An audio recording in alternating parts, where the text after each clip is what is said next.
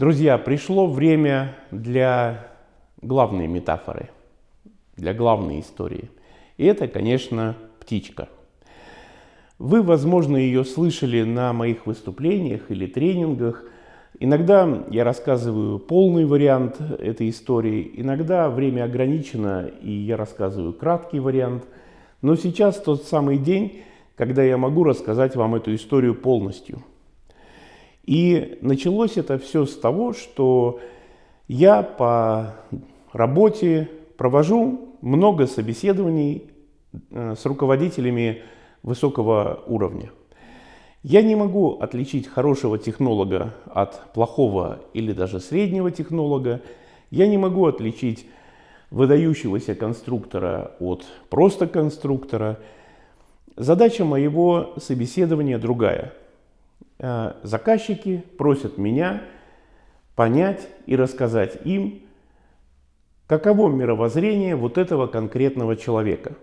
Потому что э, заказчик принимает руководителя надолго, на долгие годы, и мировоззрение это совсем даже не мелочи.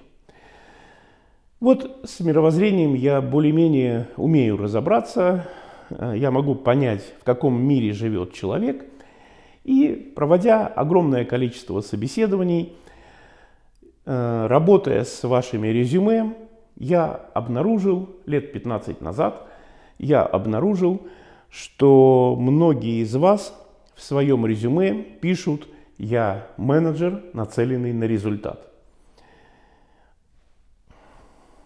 Я не знаю, что такое быть нацеленным на результат. Я знаю, что такое быть результативным – но что такое быть нацеленным на результат, отказываюсь понимать. И я отказываюсь понимать, что в этом есть что-то такое, чем надо гордиться.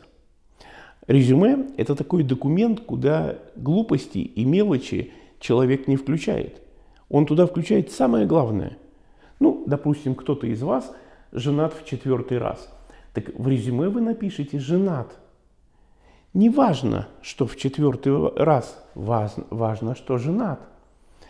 Ну так вот и фраза «я менеджер, нацеленный на результат» похоже что-то для вас значит, а для меня ничего.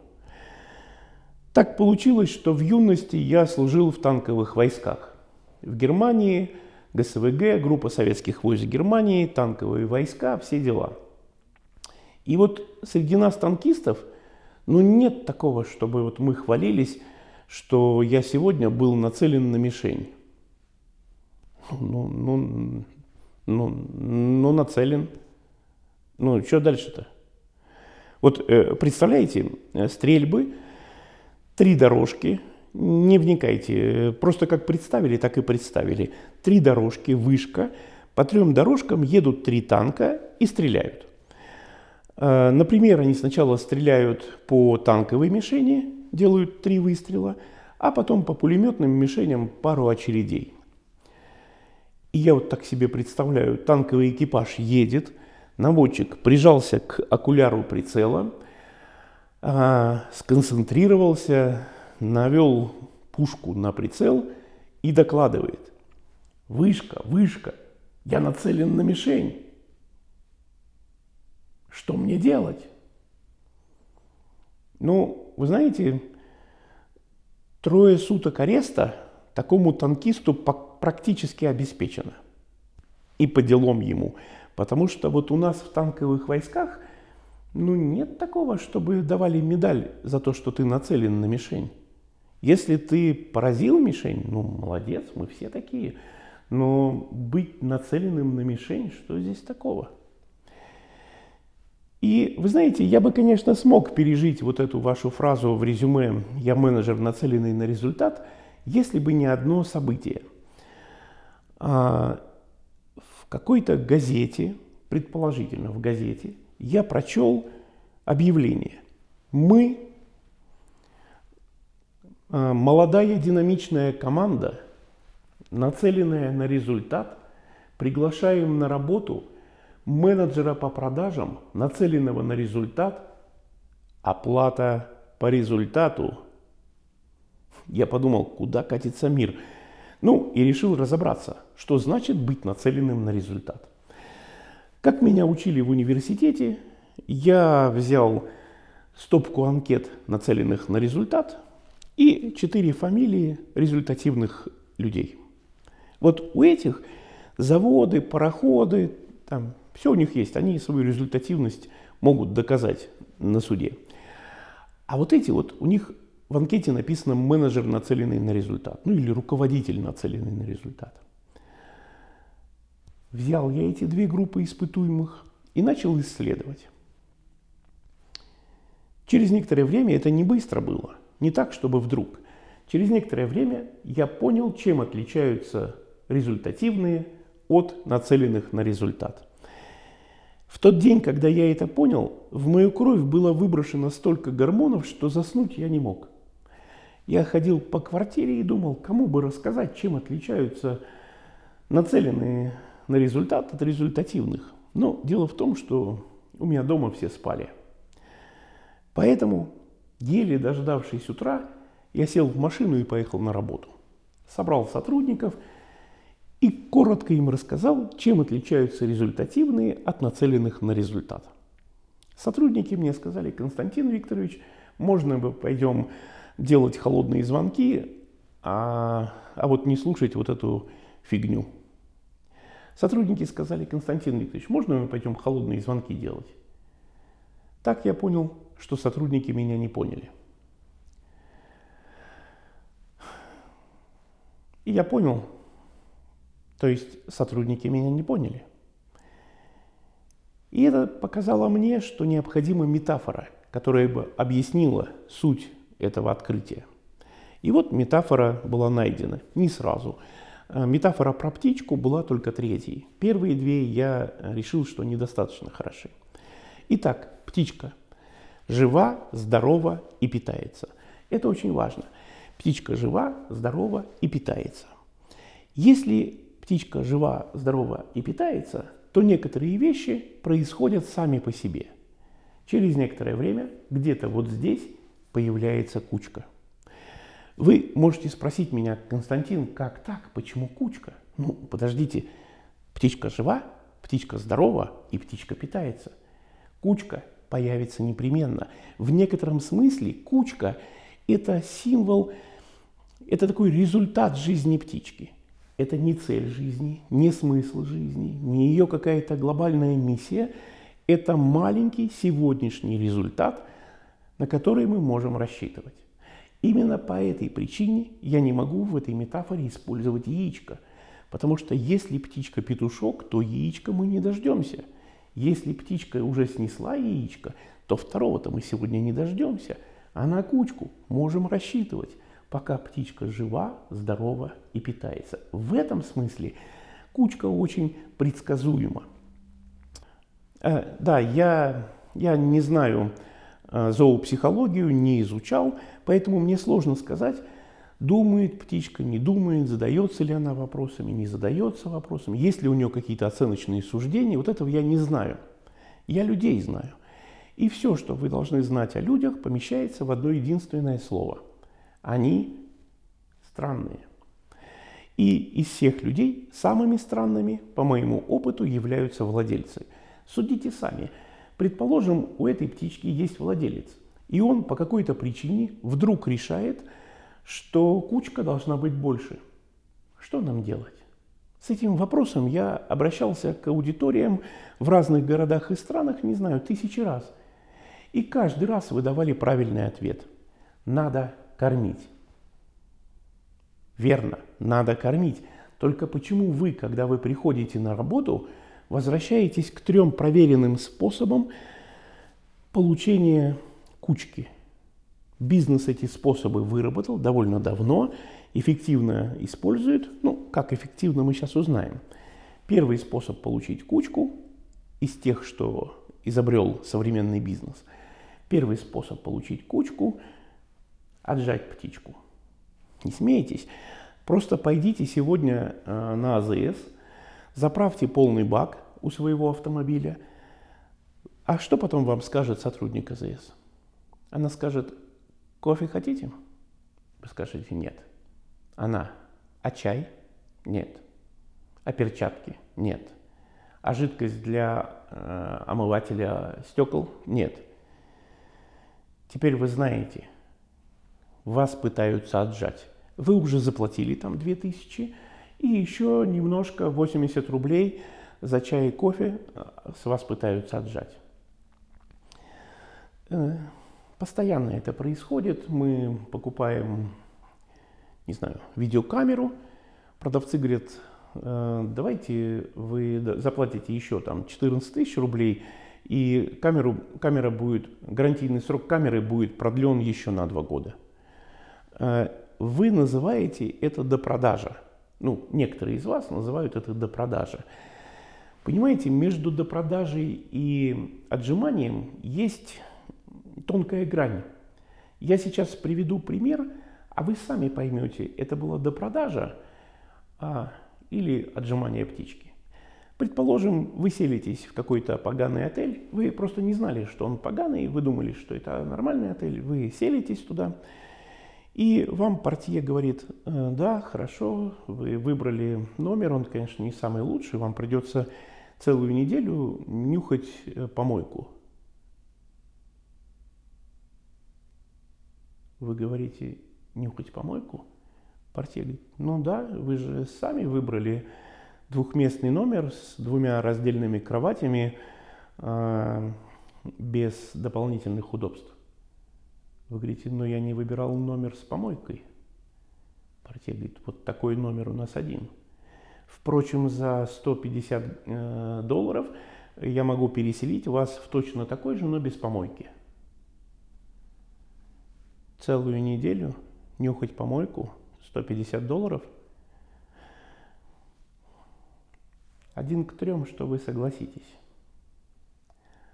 А, была это до продажи? Конечно, если вы э, учите свой персонал заниматься допродажами, то вам тяжело признать, что э, бизнес постоянно отжимает своих птичек. Мы приходим в кафе, берем кофе, официант говорит, желаете десерт? Мы говорим, нет. Что, совсем не желаете? Нет, совсем. Может быть, орешки? Мы говорим, нет, орешки тоже не желаем. Может быть, э, какой-то напиток еще? Свежевыжатый сок? Мы говорим, нет, не хотим. Что, просто американо без ничего? Да, просто американо без ничего.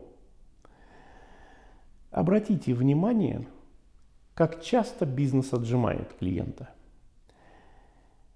Такой бизнес не должен рассчитывать на встречную лояльность. Не надо. Если вы отжимаете птичку, не надо рассчитывать, что птичка будет вас любить. Некоторые птички дохнут. Их так отжимают сильно, что они дохнут, и тогда компании говорят, надо идти на новые рынки. Здесь на этом рынке больше не осталось платежеспособных клиентов. Второй способ увеличить кучку называется слабительное. Э, извините, э, второй способ э, увеличить кучку называется скидки и распродажи. Если вы даете своему клиенту скидку и сделка происходит, его пищеварительный тракт, э, пищеварительный тракт птички портится, и больше без слабительного она не может это делать. Если вы что-то купили со скидкой, то потом купить то же самое по полной цене очень сложно. Ну, очень сложно. И люди, узнав, а слава богу, они живут долго, и у них память не как у рыб, и люди, узнав, что бывают распродажи, почему-то не хотят больше покупать ваш продукт по полной цене. Они ждут очередной распродажи. Вот так работают скидки и распродажи, вот так работает слабительное.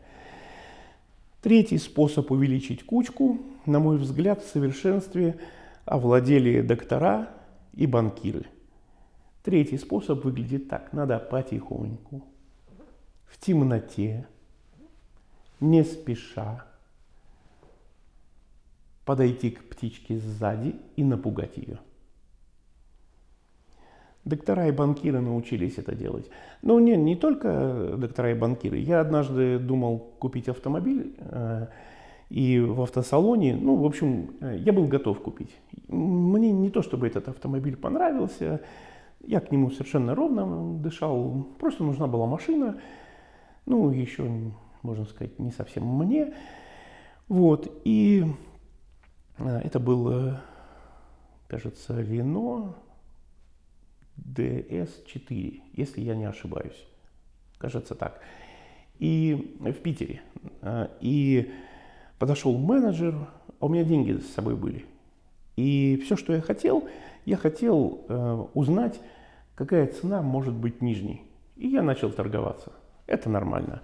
Мне машина не особо нужна, у меня ничего нигде не горит. Э, могу купить, могу не купить, деньги с собой, начал торговаться. В моих планах было отжать э, 1050. Ну, я бы согласился и на 25, но планы-то должны быть нормальные.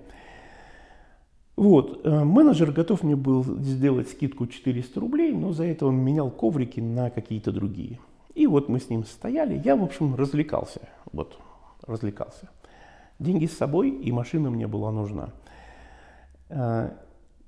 Подошел второй менеджер этого салона, и они, видимо, прошли специальный тренинг, и он решил э, напугать меня – он начал убирать коврики и что-то такое вокруг машины, где мы стоим. Он начал возню какую-то. Я говорю, опа, опа, опа, что такое? Он говорит, ну пока вы думали, другой покупатель машину забирает. И я понял, что он попытался ко мне подойти сзади, тихо, и решил меня напугать. Он же не знал, что я в 94 году все это прошел. Я говорю, так, отлично. И стою, жду. Ну, наблюдаю, как машину готовят к продаже. Тот продавец второй, который подошел, который начал меня пугать, убирая коврики и там какую-то стелу задвигая с ценой, он говорит, э, вы знаете, но если вы передумаете и решите купить, то мы тому покупателю скажем, что вы машину забираете. Я говорю, не-не-не, не-не-не, не буду портить настроение второму покупателю, вымышленному, продавайте. И остался. И дождался, пока эти парни выкатят машину из салона. Не буду вам показывать, какие у них были лица. Не, ну подождите, в чем я виноват? Они мне предложили игру, я просто в нее сыграл до конца. Ну, они думали, что я или куплю, или э, уйду раньше. Я просто досмотрел спектакль до конца. Они пришли и сказали, Константин, мы сейчас собираемся тут тебя разыграть, у тебя главная роль в спектакле. Я говорю, хорошо, без проблем, парни, я побуду с вами, пока спектакль не закончится. Э, бизнес использует три стратегии увеличения кучки. Отжать птичку, дать слабительное и напугать. А что делают результативные люди? Они находят входное отверстие в птичку и занимаются им. Посмотрите на рисунок. На нем не изображена ни птичка, ни кучка. Вы можете мне сказать, Константин, сила твоего внушения велика, но мы видим и птичку, и кучку. Нет. Это не птичка и кучка. А что, спросите вы? Это результат, который нам нужен, и процесс, который его порождает. Результат, который нам нужен – и процесс, который его порождает. Давайте еще раз. На рисунке изображен результат, который нам нужен, и процесс, который его порождает. Помните, как порождает? С неизбежностью. Если птичка жива, здорова и питается, она неизбежно породит кучку. И все, что я хотел объяснить сотрудникам – и на всех последующих выступлениях всем последующим слушателям в конечном, э, в конечном итоге сводится к простой мысли. Чего бы ты ни хотел, ты должен найти процесс, который это породит, и заняться процессом. Перестаньте визуализировать результат. Перестаньте о нем думать, мечтать, рисовать и что вы там еще делаете. Перестаньте. Все эффективные, результативные люди занимаются процессом, который обеспечивает им результат. 99 усилий они вкладывают в процесс, а не в размышления о результате. Что значит менеджер по продажам говорит, я нацелен на результат. Что это такое? Ты смотришь на кучку, ну, в то место, куда она должна появиться, и что?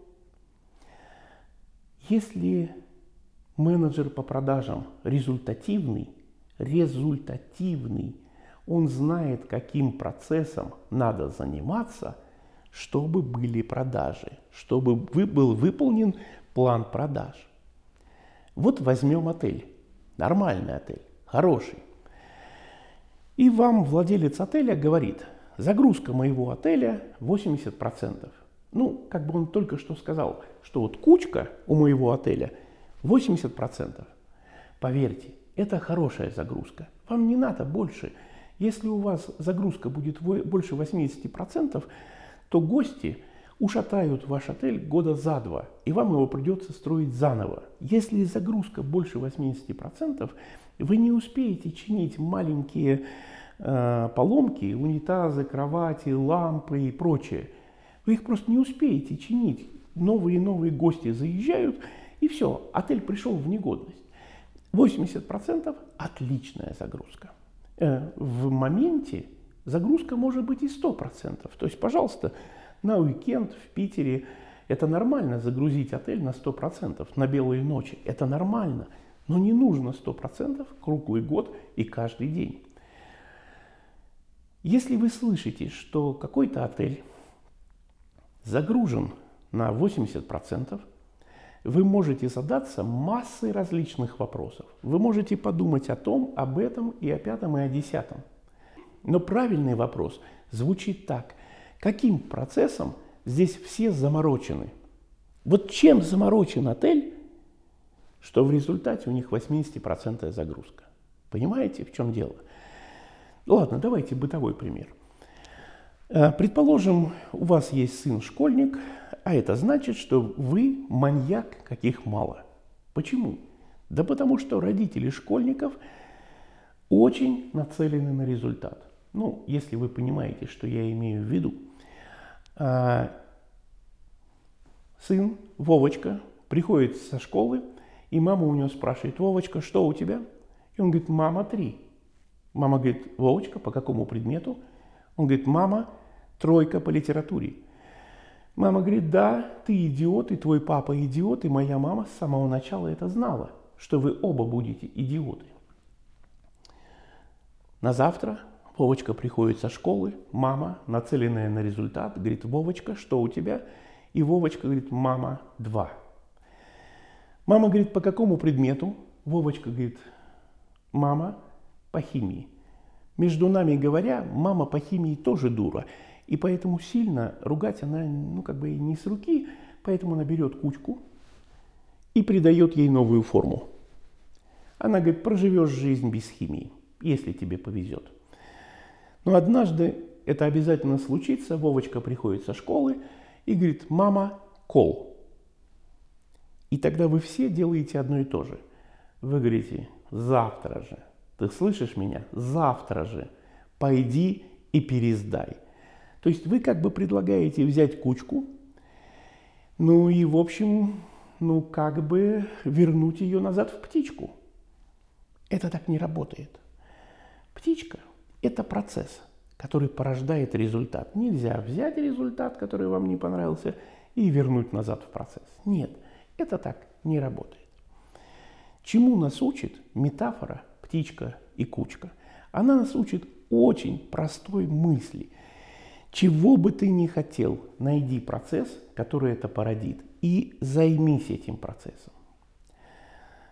Ну, на семинарах, на тренингах, если вы присутствуете, если вы присутствовали, вы знали, знаете, я э, часто в шутку даю такой, такую рекомендацию, через которую хочу донести еще раз мысль, э, которая заложена в этой метафоре. Я говорю, девушки – если вы хотите получить шубку, то шубка в некотором смысле это результат какого-то процесса. Процессов, которые могут породить шубку, миллион.